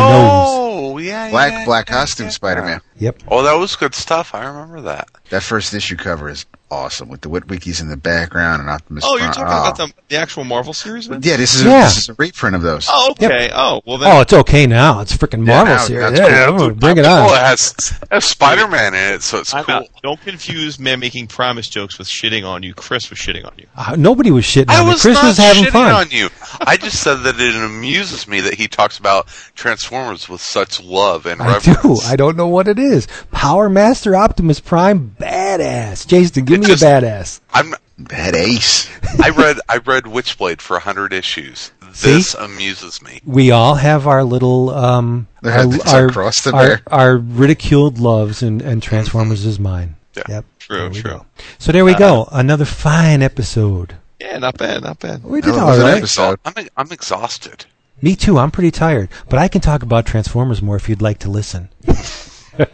Matrix Next Quest. Week. Seek it out. I'll say one thing. I much like Vince has enjoyed the Transformers movie above all the criticism. I have a sneaking suspicion I'm going to enjoy the G.I. Joe movie because I'm looking forward to it. I am such a G.I. Joe fan, and it warms my heart in such a way because of my childhood in a similar way that Transformers does to Vince that I don't think I'm gonna need much from this movie to entertain me. I think it's not gonna have a high bar to leap over to make it work. Baroness looks hot, so but there. He does. I'm a little scared though. I'm a little scared. Throw a Wayans brother into the mix, you've got a potential disaster. Yeah, he's trying to be all serious too. 2 words and an ampersand. Dungeons and Dragons. Not a good movie. Wait, is he playing Big Lob or is he? I don't know who he's playing. Oh, it would rock if he plays Stalker. But I think Mr. Echo from Lost is playing Roadblock, isn't he? What's that? Mr. Echo from Lost is Roadblock. I think that's right, yeah. I'm pretty sure. Don't they call him Heavy... But Dennis Quaid, man, come on. Inner Space... Heavy duty now, right? Or heavy metal? Yeah. Heavy duty. Yeah, I'll probably go see it. I'll go see it, but I'm not expecting much. But well, I bet you I'll be entertained. For what it's worth, I took the boys to the toy store this weekend, and they had a huge display of the new G.I. Joe toys just came out last week for the movie. There's tons of them. And I gotta say, they freaking are cool as hell looking, and they're the 3 3/4, because they've been putting out the last 2 years, Hasbro's been putting out all the classic toys. Yeah. You know, from and I've been dying for the boys to want to get those because they remind me of the toys I had. But these new ones are, you know, they're perfectly compatible with the old ones, but they're and the stuff looks really freaking cool. Yeah. I mean, Zartan looks cool. The vehicles really look cool. So, I mean, if the stuff looks like that in the movie, I'm gonna groove on it. I think the only thing that got me, I got a little chuckle. They had at the end cap, they had a big vertical illustration of Storm Shadow, and he's got a briefcase in his hand. Yeah, because screams ninja to me. Yeah, every ninja carries a briefcase around. Hey, steal more money with a briefcase than you can with a gun. There you go. That's the truth, Chris. Jason, I do the same thing with my son, though. Whenever we go to the toy store, he'll be jonesing over the Ben 10 figures. I'm like, but look at this. Bumblebee transforms, see? And I try to steer him toward the trend. I watched me some Ben 10 this weekend. It's pretty fucking badass. Oh, it's really good. We got into the Ben 10 Alien Force, and then now we've been watching the older Ben 10s. It's legit, dude. The Man of Action group deserve mad props for that. That is a series I was sleeping on, and it's really good. I really like it. It's good. Every frame of that thing drips Jack Kirby. Yeah. Oh, yeah. Yep. Nothing wrong with that. No, come on. All right. Thank you so much for spending this time with us. As usual, this episode has been sponsored by DCBS, Discount Comic Book Service. Huge Wumba discounts on your favorite comics, and they're just great people. They'll get them to you on time at the frequency you request, and you know the rest. So check them out, dcbservice.com. I'm a little upset Jason didn't snicker. I did. Oh, you did? Yeah. Can you do it so I can hear it?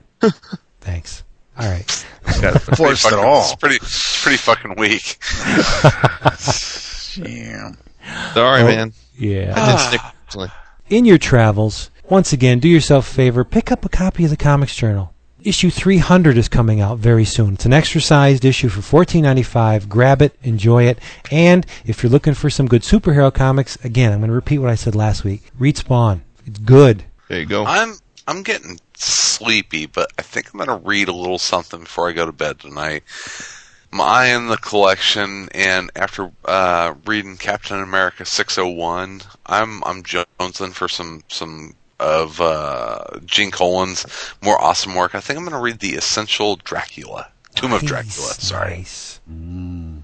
And right keep an eye out for Night Force too, which is another one of those underrated books. Yeah. I read the first issue and I was very pleasantly surprised. And what the hell? Read Marvel Divas. Yeah, you're right. I agree with you. You're right. Point. It was really good. Mm-hmm. It was, surprisingly so. And keeping with the Marvel, if you want some good all-ages fun with some absolutely beautiful artwork, please read Pet Avengers.